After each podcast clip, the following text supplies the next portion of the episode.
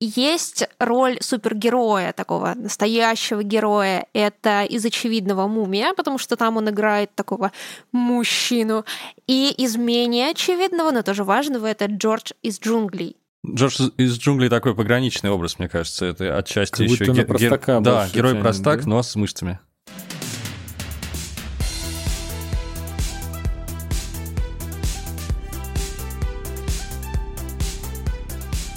Всем привет! Это подкаст «Как у Замякиса», где мы обсуждаем знаковое, не очень знаковое и вообще не знаковое кино 80-х и 90-х. Меня зовут Алина Затонская. Меня зовут Эльмира Любаева. Всем привет! Сегодняшний выпуск у нас непростой потому что сегодня мы пригласили наших друзей из подкаста имени Брэндона Фрейзера. Ведущие и авторы подкаста Андрей Кулаков и Женя Мацкевич рассказывают о массовой культуре и о том, как она влияет на нашу жизнь. Они большие любители научной фантастики, мультсериалов и красивых актеров-мужчин. В свободное от подкаста время Женя и Андрей занимаются тем, что молятся на Липейса и Генри Кавилла, э, за что их сложно поругать. Ну и сложно догадаться, зачем мы пригласили подкаст имени Брэндона Фрейзера, но если попробовать... То, кажется, сегодняшний выпуск у нас будет посвящен великому актеру 90-х Брэндону Фрейзеру.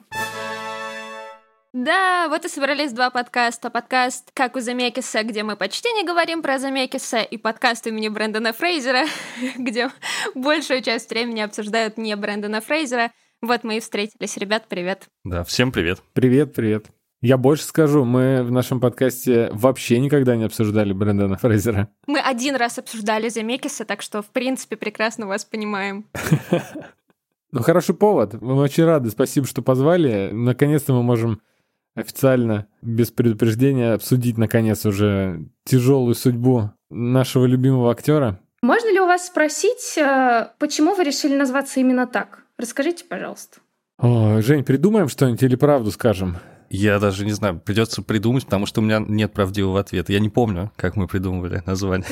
Да, у меня тоже ответа нет. Но, по-моему, все же ради того, чтобы поддержать Брэндона Фрейзера, послать ему луч поддержки. Создание нашего подкаста выпал на тяжелый период его карьере, поэтому я думаю, что в этом был смысл на тяжелый период э, с 2003 по 2000. Да, легко попасть. Слушай, ну мне кажется, помогло все-таки, потому что карьера пошла в гору. Я считаю, что часть заслуги наши тоже есть тут. Да, мы ему лучи добра посылали. На самом деле очень хотелось посвятить кому-то подкаст, и мне очень нравилось э, что-то имени кого-то. И в тот момент, когда мы запустились, именно вот э, у нас как-то в инфополе он возник, и, в общем-то, все сошлось, все, что о нем говорилось, как-то попадало в нас, потому что мы действительно его очень любим. И вообще, как простой российский зритель, с детства любит э, Брэндона Фрейзера и за его судьбой очень-очень болеем. Но раз мы уже начали, давайте, не отходя далеко от кассы, все-таки обсудим его тяжелую судьбу, потому что мне кажется, что это очень важный пласт истории, связанный с Брэндоном Фрейзером. Давайте, потому что это, наверное, один из самых таких многострадальных актеров наряду с Киану Ривзом и, может быть, Марком Руффало. В общем, не так много голливудских актеров, которые натерпелись, настрадались. Ну, Фрейзер собрал комбо, по-моему, абсолютное, потому что у него и драмы в семье. Первый его сын, он родился с расстройством аутистического спектра, что тоже Брэндона подкосило немного.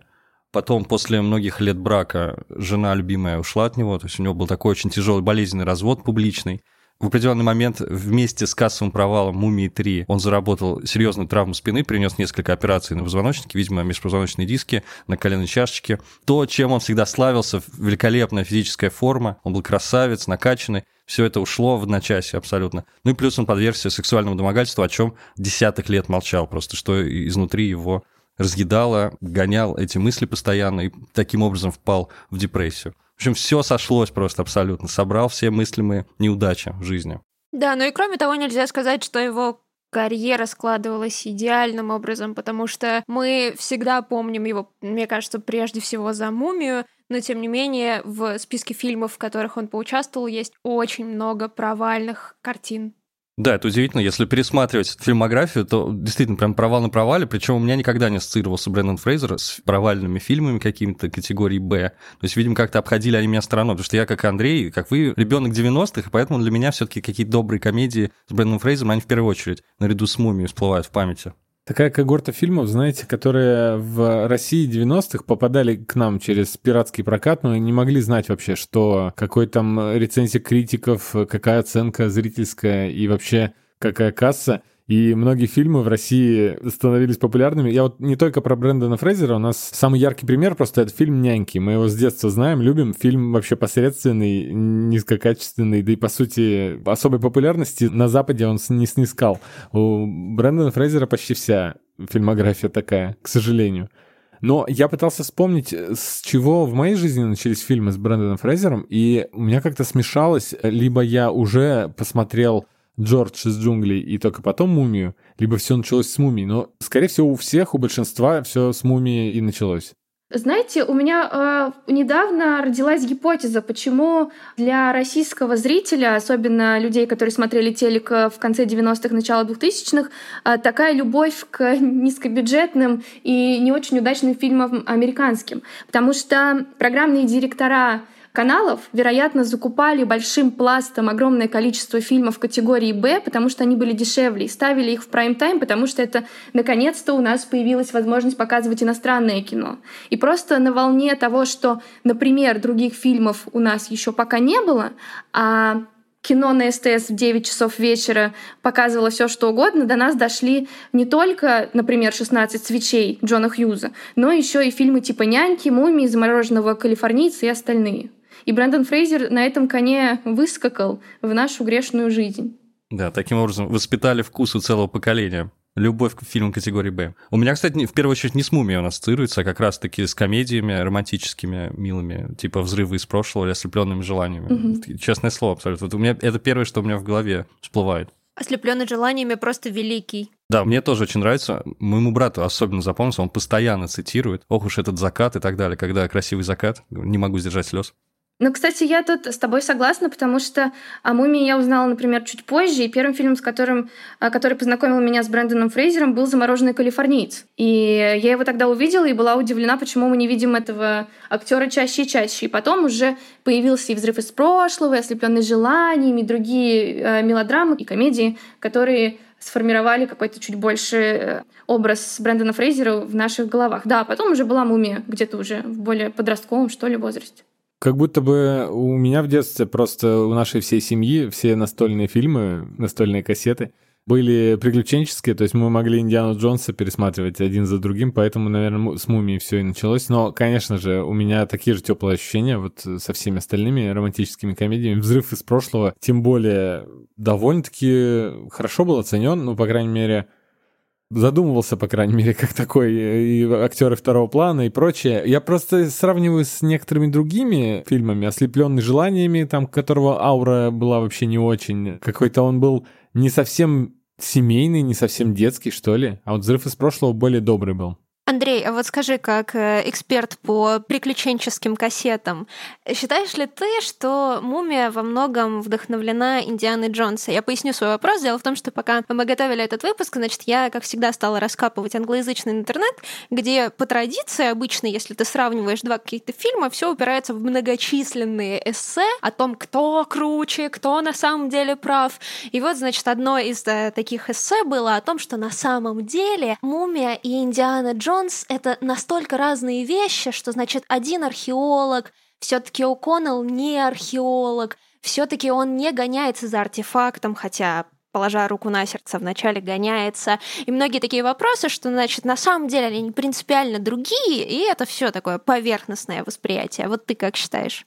А, наверное, в детстве я, конечно же, смотрел просто потому, что я видел очевидное сходство. Сейчас можно легко отличить большую разницу в этих фильмах.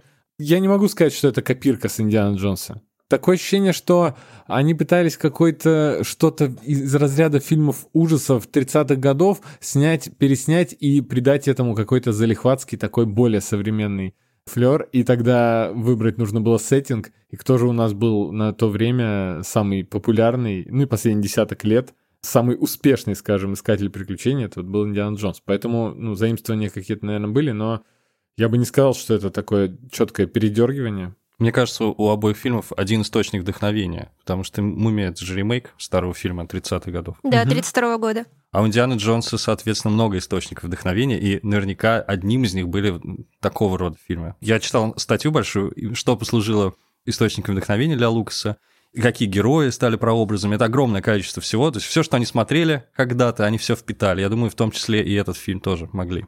Да, это действительно правда, потому что Лукас признавался, что он, ну, собственно, в 50-х, когда был еще по своим меркам ребенком, он приходил в кинотеатры, а там перед началом основного сеанса показывали вот эти фильмы 30-х, и они вызывают у него такое теплое ностальгическое чувство, и поэтому он решает придумать такого археолога Индиану Джонса. Ну, точнее, Индиану Смита он придумал, а потом он стал Индианой Джонсом.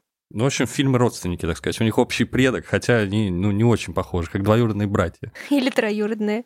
Но знаете что, я пока села пересматривать «Мумию», все равно есть вот эта разница, когда ты смотришь ребенком и когда ты потом сознательно пересматриваешь, потому что ребенком мне все безумно нравилось. Мне казалось, что это самое потрясающее приключенческое кино в моей жизни. И что еще важно, что пара О'Коннелла и вот эта потрясающая женщина, я забываю, как ее зовут по сюжету, но, в общем, их пара абсолютно потрясающая. Это самая прекрасная пара в наблюдаемой вселенной. Но когда я села пересматривать это сознательно, меня удивило, что это слишком, ну, по нашим меркам, затянуто, что ли, для приключенческого кино. То есть там потрясающе проработаны герои. Они между собой сбалансированы. Кто кого уравновешивает по типажам. Они целостные. Это очень круто, это очень здорово. Посмотри на каждого, он такой полноценный герой. Но как будто бы все те два часа, что ты это смотришь, ты видишь, как ребята тянут хронометраж, просто тянут, тянут, тянут. И мне было с этой точки зрения очень тяжело. Я думаю, дело в том, что фильм продукт все-таки 90-х. Он в 99-м году вышел. Просто немного темп блокбастеров изменился. Я думаю, в этом дело. Я давно не пересматривал Индиану Джонс, наверняка там тоже ритм не очень такой быстрый. Я пересматриваю Индиану Джонса регулярно. Регулярно. ну как пор. он, скажи? Смотрится свежо? Слушай, как... нет, с, с большим перерывом после лет пяти или шести я пересмотрел недавно первые два фильма. Нет, совершенно не свежо. Третий фильм уже вполне очень-очень близко вот уже к темпу мумии. Но, опять же, да, мы смотрим разбег в 10 лет. Если будешь смотреть фильм уже конца нулевых, они, естественно, еще быстрее, чем мумия будут. Э, есть небольшая затянутость в мумии в этом плане. То есть, э, если будем еще дальше уходить и вспомним «Копи царя Соломона», э, фильм, персонажем которого непосредственно еще тоже вдохновлялись для создания Индианы, тот фильм вообще, если честно, нудятина. Хотя на свое время он был тоже такой залихватским э, фильмом про охотников за сокровищами. В данном случае я с вами согласна, что, скорее всего, это время Просто время изменилось, у нас изменилось мышление, оно стало чуть быстрее. Вот. И мне кажется, единственный фильм, который до сих пор смотрится свежо, и от которого до сих пор а, не можешь усидеть на месте, когда он идет у тебя в компьютере или по телевизору, это фильм «Наконец безопасности» с Гарольдом Ллойдом. Это фильм, по-моему, 30-х годов, который ты смотришь, там минимум слов, но все действие, которое происходит вокруг героя, оно абсолютно никогда не останавливается. И особенно зная, что Гарольд Ллойд например, выполнял все эти жуткие трюки собственноручно, собственноножно и собственнотельно, стресса и нервов он, конечно, до сих пор может потрепать не слабо. А вот по поводу того, что у нас мышление уже изменилось, э, когда мы «Мумию» смотрели, ну не мы в детстве, а люди, жившие в 99-м году, они воспринимали его вообще как э, какой-то фильм ужасов или что-то страшное? Потому что я от многих слышал, что в детстве э, боялся, прятался под кроватью, когда шел фильм «Мумия» у некоторых людей. У меня вообще отдельная ситуация. У меня мама могла мне запретить фильм какой-нибудь последний киногерой с Арнольдом Шварценеггером смотреть, потому что она заходит в комнату, а там мужик с топором держит ребенка в заложниках, и она говорит, это ужас, выключай. А «Мумию» мне порекомендовала мама в детстве. Она сказала, там дело в том, что кроме... Доброе семейное кино. Ну, ужасающих моментов со страшным орущим мумией, да, со страшной мумией, там есть шутки довольно забавные и такая своеобразная комедия положений. И мама мне все эти шутки пересказывала с таким увлечением. А дело в том, что мама-то у меня вообще главный фанат. Индиана Джонса, у нее любимый актер был когда-то, Харрисон Форд в молодости. И она вообще... То есть мумия для нее был глоток свежего воздуха. Вам-то вообще как он казался страшным? Почему-то нет.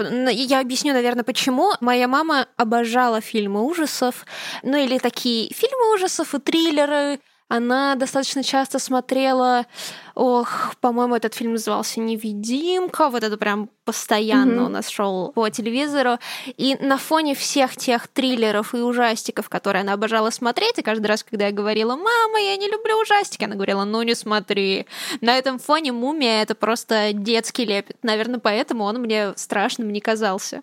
Может быть, кстати, у этого фильма в том числе есть, ну, немножечко не напрямую, но косвенно образовательная ценность. Понятно, что там очень много переврано из учебника Древнего Египта за пятый класс, но сам факт, что если ты смотришь его в детском или в подростковом возрасте, тебе, скорее всего, становится интересно, что, оказывается, а, было много богов, были гробницы императоров, были фараоны, и в целом это добавляет интерес к античной жизни. И мне кажется, что в этом плане у фильма очень большой вес в этом смысле. Мне кажется, очень много людей, посмотрев этот фильм и не испугавшись его, Далее начали листать тот самый учебник за пятый класс.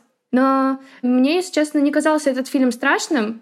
Наверное, потому что я «Невидимку» тоже смотрела очень много раз, и э, были вещи пострашнее в то время, помимо «Мумии». Ты все равно чувствовал, что это приключенческое кино, а не кино, которое пытается тебя напугать перелопатила нас невидимка, в общем.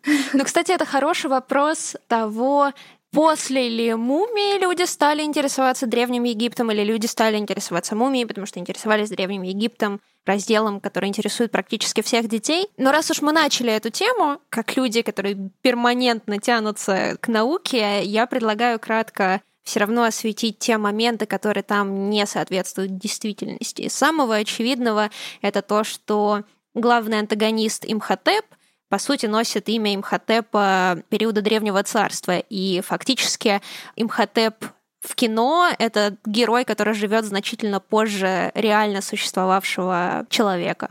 У них за всю историю один Имхотеп был, я правильно понимаю? У них не бывало, что... Ну, такое распространенное имя в этом сезоне. Многих детей назвали Имхотепом. Я, на самом деле, кстати, точно помню, что я заинтересовался Древним Египтом после мультфильма «Приключения Папируса». Французский мультик был, он 98 -го года.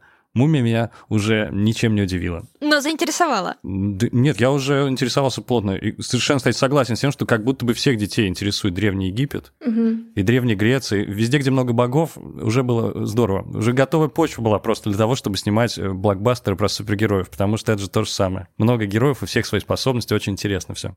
А где еще накосячили они, кроме Имхотепа? Ну, есть не то чтобы косяки, а скорее такие художественные допущения. Ну, там, например, вот это место, которое называется Хамунаптра, это фактически город мертвых, так как город э, мертвых, э, вот как Хамунаптра, не существует согласно любым археологическим данным, то прообразом для него служит долина царей, которая действительно тогда существовала и в которой находилась большая часть гробниц. Но тут логично, почему такое допущение возникло. Во-первых, нужен был какой-то город, которого не найти. Во-вторых, в долину царей ты как бы не можешь похоронить главного изменника, который, собственно, у царя и увел женщину. Поэтому тебе нужно придумать какой-то другой город, город, в котором можно похоронить кого угодно и, значит, наслать на него проклятие. Надурили нас. Вот что чувствую. Тут, знаете, вообще есть глобальный вопрос, насколько в фильмах такого рода возможны допущения. И здесь, кстати, самое, наверное, интересное допущение, мое самое любимое, это то, что там фигурирует книга мертвых, и что книга мертвых это книга, которая содержит в себе заклинания, она существует в единственном экземпляре, ей противопоставляется книга Амон-Рай, золото и так далее и тому подобное. Но в действительности же книги мертвых существовали в многочисленных просто гробницах, потому что Древний Египет, он сосредоточен вокруг культа загробной жизни, и книга мертвых это не столько книга в привычном нам понимании, потому что чаще всего книг не существовало, а это могли быть росписи на стенах, это могли быть свитки папируса. И это такая, ну, в некотором смысле инструкция, что делать человеку в загробной жизни. Прикольно. То есть, получается, а, для каждого отдельного фараона или отдельного э, важного человека того мира писалась отдельная книга? Да, потому что считалось в Древнем Египте, что, ну вот, допустим, при жизни ты э, там охотник какой-нибудь очень знатный. И когда ты умираешь, твоя жизнь на самом деле продолжается просто. Там ты бесконечно будешь заниматься охотой. И, соответственно, когда занимаются твоим захоронением, нужно убедиться, что у тебя с собой есть вся экипировка, которая потребуется тебе для охоты, и у тебя с собой есть некоторая такая инструкция, которую можно назвать той самой книгой мертвой, которая расскажет, там, что у тебя было при жизни и что тебе нужно делать э, дальше, как тебе не потеряться в загробном мире и преодолеть всевозможные препятствия. Офигенно. Мне кажется, нам при жизни нужна такая книжка на всякий случай. Книга живых. Как жить в мире да. людей. Самоучитель. Вообще интересно было бы узнать у Брэндона Фрейзера во множестве интервью, наверное, тех лет, когда «Мумия» была на пике популярности. Э, его спрашивали, что он вообще сам думает про это все. Потому что именно с «Мумией», насколько я понял, у него началась вот эта вот как ее назвать, рвение выполнять все трюки самому, за что он и поплатился потом на съемках второй мумии, где он там кучу ребер себе переломал и все остальное. И вот что Женя рассказывал э, чуть раньше. Это синдром что... Тома Круза, да? Да-да-да. Но у синдрома Круза, видимо, хорошо получается не ломать себе ничего. Реже все-таки это делал. Причем сам Том Круз еще потом снялся в продолжении мумии, да. что символично. И ему, кстати, предлагали изначально роль О'Коннелла, и Тому Крузу и Бену Аффлеку, и, внимание, Сильвестр Сталлоне. Вообще он не смотрелся бы там. Слава угу. богу, все-таки Фрейзер выбрали, мне кажется. Нормас, он там красивый мужчина. Собрались тут самые непредвзятые люди. Да, безусловно. А мне все нравятся вообще абсолютно. Я всех хвалю. Сталлоне тоже красавчик, разумеется. Относился всегда к «Мумии» как к приключенческому фильму в первую очередь. И я сейчас поймался на мысли, а не пересмотреть ли мне «Мумия» уже с прицелом таким историческим, так что вы меня заинтересовали, заинтриговали. По традиции, после всех наших подкастов мы не только слушателям что-то стимулируем их записать себе в бэклог еще какие-нибудь фильмы или пересмотреть. Мы сами после своих же подкастов садимся что-нибудь пересматривать. Да, согласен, «Мумию» пересмотреть захотелось. К тому же вот именно к ней-то я и не возвращался никогда на протяжении последних 20 лет, но фильм народный в России стал, и по СТС вот крутился он постоянно, по несколько раз в год, мне кажется. Несмотря на то, что у меня никогда не было СТС, я видел это. А вот э, по поводу того, кого брали, хотели взять на роль, проблемы-то начались, кажется, у Брэндона Фрейзера, когда ему отказали в роли. Он винит э, этот случай, когда он должен был э, играть Супермена. Вы знаете об этом? В фильме 2006 года «Возвращение Супермена» а, уже вместо почти... него этот, Брэндон как его звали? Брэндон Рут. Брэндон Рут. Угу. Точно, Рут взяли. узнали, да, да, да, на самом деле, Брэндон Раут, да, Жень? Точно. Да-да-да, я, я вспомнил эту историю. Он считал, что эта роль всей его жизни, он мечтал сыграть Супермена, как любой американский или канадо-американский мальчик. Да, тут мне, конечно, не свезло. И он как раз из-за этого тоже загнался, да, почему так не вышло. Кстати, и Николаса Кейджа эта же история подкосила. Но у Николаса Кейджа все зашло гораздо дальше, там уже практически был подготовительный процесс mm-hmm. к съемкам, и уже был готов костюм. И то, что он не сыграл Супермена, тоже очень его расстроило. В общем, какая-то зловещая роль Супермен, а вовсе не какой-нибудь там не Гамлет. А причем самое интересное, что этот Супермен считается провальным, и дальше первой части с как раз-таки э, человеком по имени Брэндон Рут или Брэндон Раут дело-то не зашло, и решили вообще перезапускать всю эту вселенную. Э, может быть, оно и к лучшему для всех э, тех, кто там не сыграл. На них не осталось клеймо то самое страшное неудачного супергероя, потому что его, как мы знаем, очень сложно перебить чем-либо. Вон сколько лет Райан Рейнольдс пытался отмазаться от своей роли зеленого фонаря и только Дэдпулом ее убил выбил. Точно. Но мы не можем знать, как бы выглядел Брэндон Фрейзер, но вообще у него довольно супергеройское такое телосложение было, атлетичное. Просто вспоминая тот знаменитый кадр, где Кейдж примеряет костюм да. Супермена для несостоявшегося фильма, э, Кейдж там длинноволосый и на самом деле не такой качок на тот момент, вообще худощавый. И это, на мой взгляд, довольно странно. Может быть, концептуальный бы вышел фильм, такой необычная версия Супермена, но Брэндон Фрейзер мог стать вообще классическим таким образом. Ну да, да, фильм провалился не из-за Брэндона Рута, ну, там режиссер сменился, собственно, поэтому сложно. Если бы ДКБ, это совершенно бессмысленный разговор. Но и у Рута тоже, собственно, карьера не взлетела после угу. этого. А они как выбирали актера вообще? Так, Брэндон Фрейзер не может? Есть еще какой-нибудь Брэндон? Еще красивые Брэндоны нужны. Да. И остались только эмо-певцы. Да. Раз уж мы затронули эту супергеройскую тематику, то мы с Эльмирой прикинули и попробовали разбить роли Брэндона Фрейзера по каким-то условным, ну, не архетипом, а амплуа, который можно выделить. И, в общем-то, по крайней мере, мы выделили три такие вещи. Первое — это образ героя-простака, который выражается у него через фильмы «Замороженный калифорниец», «Взрыв из прошлого», «Ослепленный желаниями». Ближе к нулевым начинаются какие-то драматические роли. Это «Боги и монстры», это «Траст», это серии в сериале «Клиника». И есть роль супергероя, такого настоящего героя, это из очевидного мумия, потому что там он играет такого мужчину. И из менее очевидного, но тоже важного, это Джордж из джунглей. Джордж из джунглей такой пограничный образ, мне кажется. Это отчасти как еще ге- ге- да, герой-простак, да? но с мышцами. Ну, собственно, да, это, я соглашусь, что это, наверное, одно из главных амплуа Брэндона Фрейзера. Плюс он еще в детском кино снимался достаточно много, тоже такой дурачок веселый. Но, кстати, знаете, я о чем думаю часто? Я пересмотрела буквально вчера «Замороженного калифорнийца», и в один момент там была сцена, где он осознает тот факт, что он перелетел через несколько тысяч лет, и когда он приходит в этнографический музей, видит свои прообразы якобы своих друзей из прошлого, он пытается их спасти тем, что пытается зажечь огонь своими подручными средствами, и видно, что у Брэндона Фрейзера был огромный, до сих пор есть огромный потенциал на драматические роли, потому что та сцена, хоть и «Замороженный калифорниец» не считается каким-то очень знаковым, но все же культовым кино, там видно, что Брэндон Фрейзер всю эту сцену тащит на себе. И классно. Единственное, конечно, немножко обидно, что не так много ролей ему было дано э, в то молодое его время, где можно было раскрыть полностью свой потенциал многогранный, не только простака или супергероя, а чего-то более э, серьезного.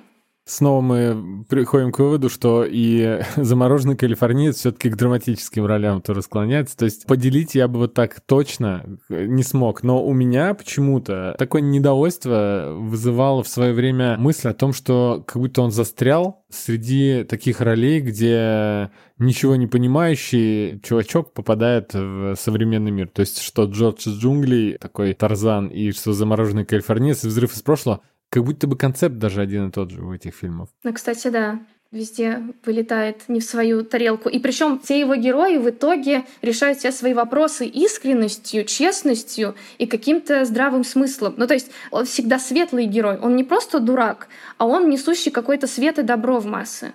Удивительно. В смысле, герой с наивной добротой? Да, да, да, да, да. И его наивная доброта во всех случаях его спасает. Например, я, простите, замороженный калифорниец не дает мне покоя, я его очень люблю, с него началась моя любовь.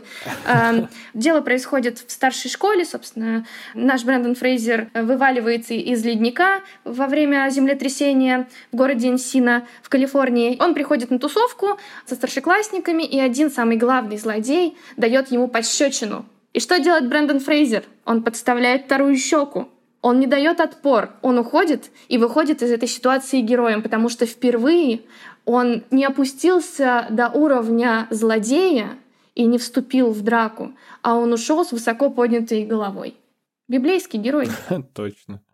А вот Женя еще как раз сказал, что он герой таких э, фильмов для детей, что ли. Ну, опять же, что путешествие к центру Земли, вот если первое, что в голову приходит, детского рейтинга, тоже все-таки супергеройская такая роль. И это персонаж из мумии непосредственно. И путешествие к центру Земли, и мумия. И считается, что путешествие к центру Земли это такая ну, шанс Брэндона Фрейзера на камбэк из э, ситуации, когда он крутился только в неудачных картинах. А фильм кассу собрал хорошую просто. На то время, что там 300 миллионов собрал, бюджет у него был не очень высокий. Вообще, я «Путешествие к центру Земли» не смотрел, э, к сожалению, а может, к счастью. Не думаю, что все дело в том, что вот э, фильм не стал там прорывным и так далее. Он кассовый, но что-то вот тут уже с самим Брэндоном Фрейзером не то было. Хочу просто приблизиться к тому, что с ним в последние годы, например, последний год, он завирусился в интернете, его самая неприятная фотография, где он э, раздобревший и с очень редкими волосами, и вообще непонятно, как сфотканная. Все понимают, о чем я говорю, да, этот да. кадр. Но это фото и эта ситуация, где он растолстел очень сильно, она произошла уже, можно сказать, после того, как он выбрался из вот этого своего ада Мгм. персонального. То есть, когда он попал в сериалы, когда его взяли в DC, там, Титаны mm-hmm. и Роковой патруль, вот этот сериал Траст, и до этого про индейцев, напомните мне, как такой был сериал, э, где он тоже сыграл. Восстание Техаса. Да, и он там в нормальной форме. Да, у него были проблемы с весом, и уже в том же путешествии к центру Земли, и в последнем мумии он уже не такой поджарый, скажем. Мы обсуждаем мужские фигуры тут. Но именно вот в совсем плохой форме завирусился он уже, когда его везде взяли. Это связано или нет с тем, что он набирает вес для роли толстяка, в фильме Ароновский, или с тем, что он все-таки у него слабое здоровье, а у него появились деньги вновь, ему же стали платить гонорары как-никак. Вот трудно сказать. Но тем не менее в общественном сознании говорится, что вот у него стало все плохо, и он растолстел. Нет, вообще-то у него было проблемы не только физические, вот мы обсуждали, что все-таки он был в депрессии, развод и так далее, и Короче, странным его чуваком считали типа он немножечко поплыл кукухой, и даже вот после той роли, где «Восстание Техаса», он выкупил лошадь, которая снималась в фильме. Вот наоборот, это супер милый факт, по-моему, не, не странный. Ну, его так посчитали. Да, довольно мило. Но актеры покупают лошадь себе, которая участвует в съемках. Часто такое бывает? У него есть раньше, у него и других лошадей полно. Я думаю, что это так, наоборот, милая деталь. Угу. Ну хорошо. Это уже я, значит, загнался. Занимательный факт. Мэрил Стрип после съемок каждого своего фильма забирает себе какой-то артефакт, связанный с этим фильмом, и хранит это в своей кладовой поле чудес. И единственный фильм, в котором она ничего не взяла, это фильм э, «Дьявол носит Прада», потому что она сказала, что а, сумку за 3000 долларов э, ни в коем случае не заберет никогда, потому что это ну, в общем, это чересчур. Грабеж. Вот. Не по-христиански? Возможно. Или слишком э, капиталистический какой-то порыв. А Брэндон просто очень любил Джеки Чана и подумал, а я со всех съемок буду коллекционировать себе травмы, как мой кумир Джеки Чан. А потом через 10 лет подумал, не, что-то я не то выбрал, буду, пожалуй, лошадей забирать. Много же времени ему потребовалось, чтобы пересесть с травм на лошадей. Небольшой комментарий в копилку его увеличившегося веса. Мне кажется, что часто это является путем к выздоровлению, ну, если можно так сказать, потому что если, например, очень странный сейчас будет, конечно, переход, но если мы перейдем к мультфильму «Конь Боджек», прекрасная аллюзия на современное общество, мы вспоминаем, что наша, значит, одна из главных героинь по имени Дайен в какой-то момент начала страдать депрессией, и под конец, когда она отпустила все свои проблемы, когда она начала жить э, практически счастливой жизни, мы тоже видим в ней изменения весовые. И это скорее показывает, что ты отпускаешь какие-то свои зажимы, и, возможно, как раз-таки Брэндон Фрейзер наконец-то принял себя таким, какой он есть. Да, уже нет этой прекрасной шевелюры. Да, ему уже э, больше 50 лет, и, и он не молодеет. Но как будто это, знаете, путь какой-то к выздоровлению. Вот. Очень интересно, я вот не думал даже. Да, интересная теория. Но я, наоборот, стресс заедаю и могу в депрессивные периоды очень много есть, поэтому я даже не, не знаю. Ну, может быть, хотелось бы надеяться. Ну, Жень, ты как человек, у которого есть проблемы со спиной тоже небольшие. Да, мне это очень понятно, кажется, все. У меня примерно то же самое, только операцию не делал, а он сделал. Но ты, наверное, можешь еще также сказать, что если болит спина, то лишний вес, то он вообще-то на пользу не пойдет.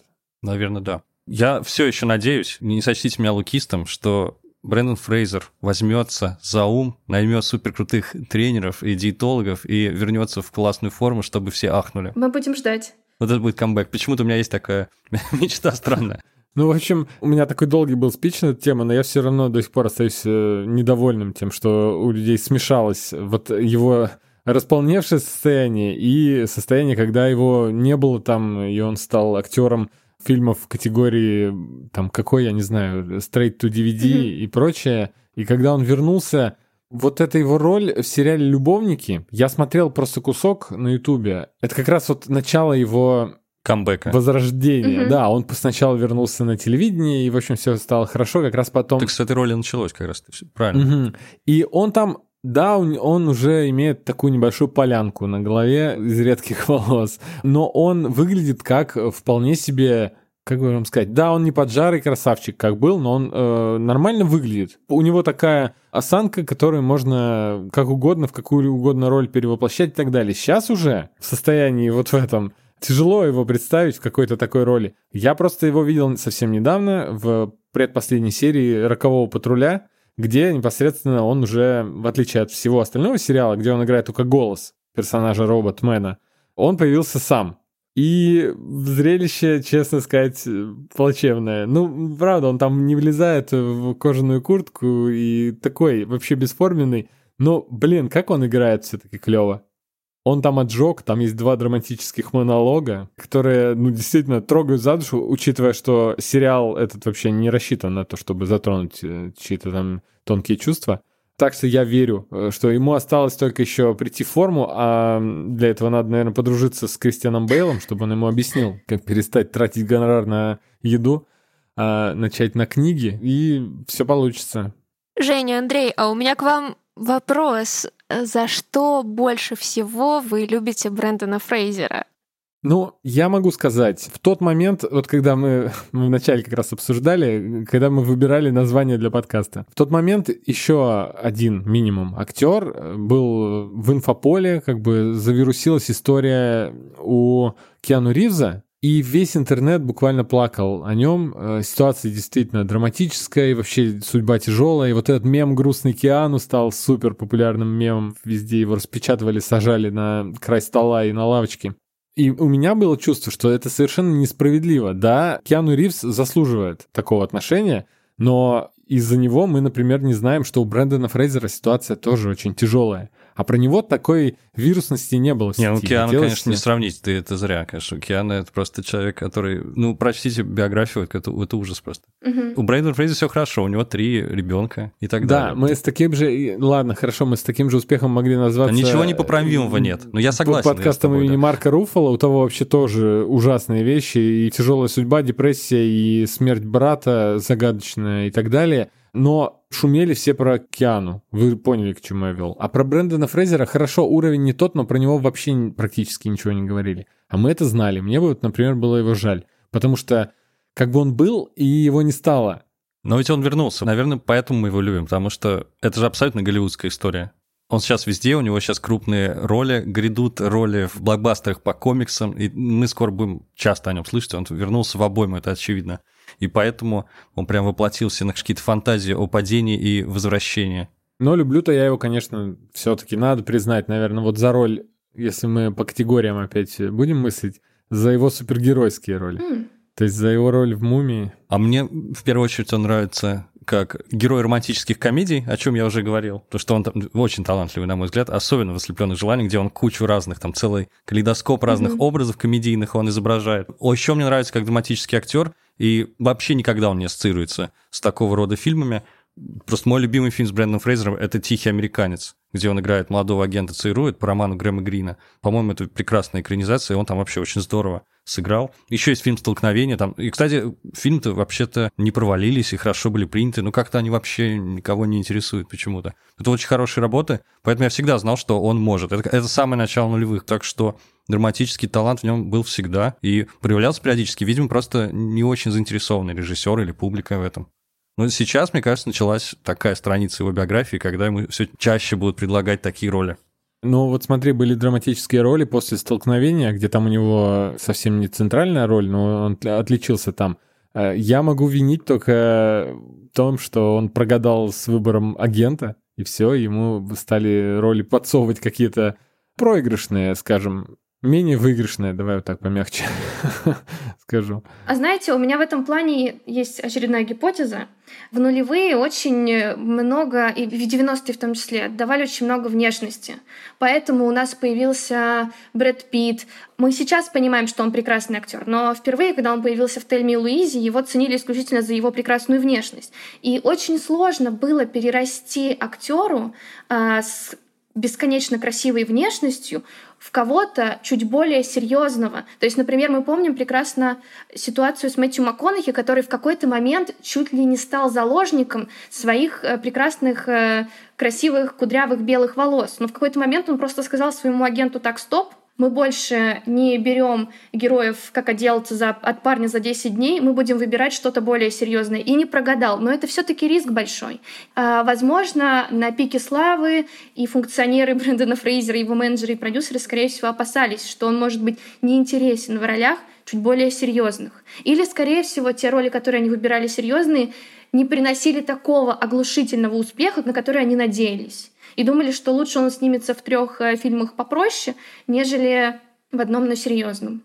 Да, ну это, конечно, волевое решение сменить амплуа в сторону драматических ролей. Возможно, mm-hmm. они еще всей командой поздно сориентировались, потому что все драматическое практически ушло на телевидение, так или иначе, в разные сериалы, на стриминговые сервисы. А это, у него первая роль в 2013 году. То есть это уже все снялись в сериалах. У каждого там, от Джона Малковича mm-hmm. до, не, не знаю, до Джереми Пивина уже был свой собственный сериал какой-нибудь. Каждый уже успел блистать на телевидении. Поэтому Фрейзер, возможно, как-то поздно запрыгнул в этот поезд еще в этом дело.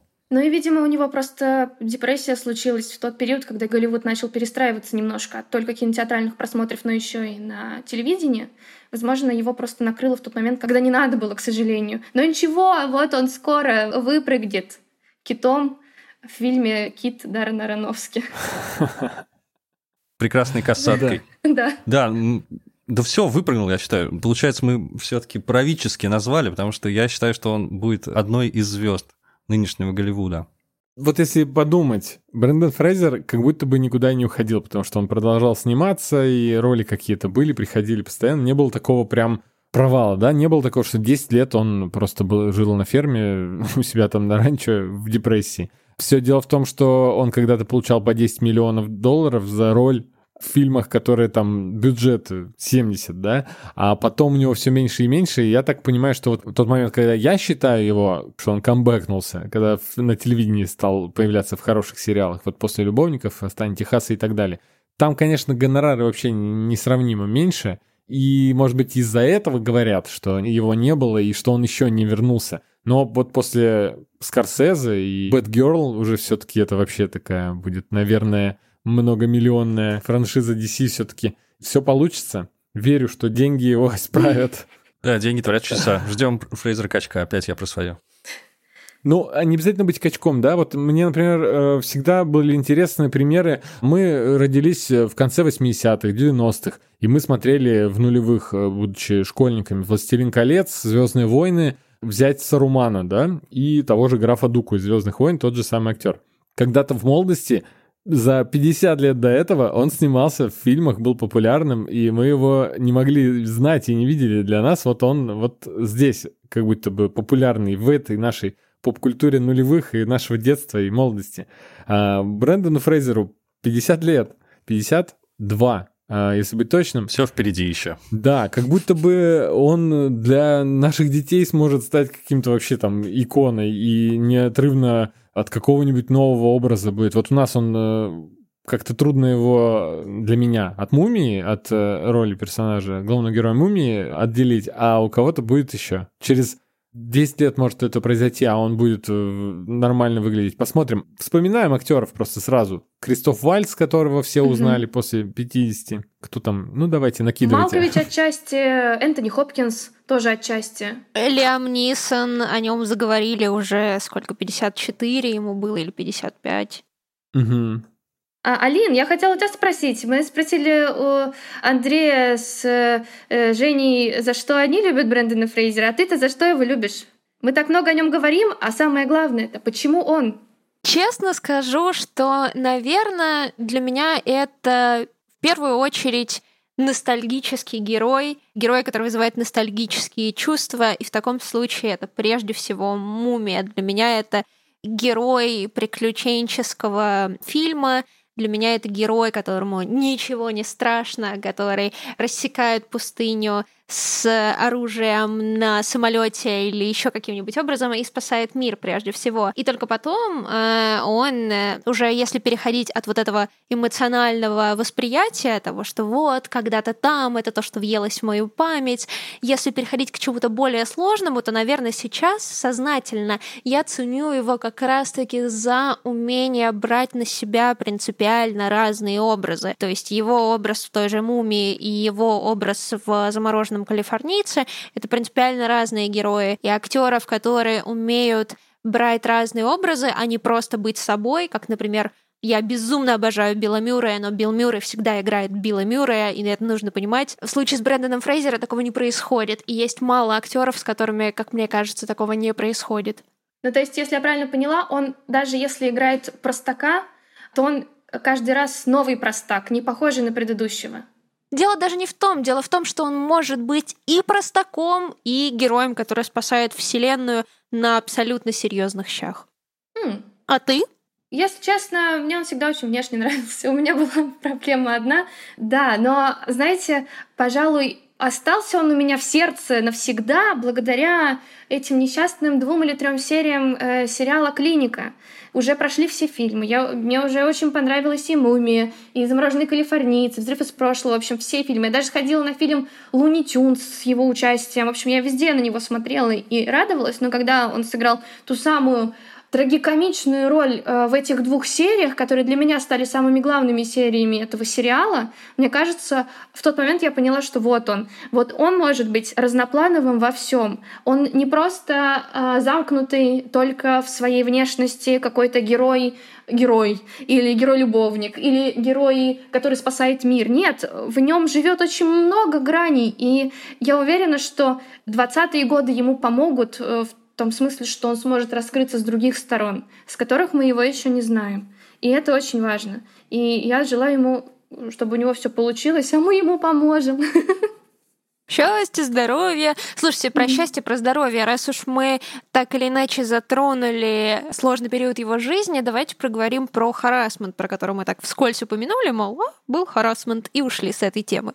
Вообще сложная тема, потому что Трудно поставить себя на его место и понять, что он чувствовал. Никто не может, наверное, случай супер уникальный, да? Угу. Никто не может сказать, что бы он, он почувствовал. А что за случай? Давайте расскажем саму историю.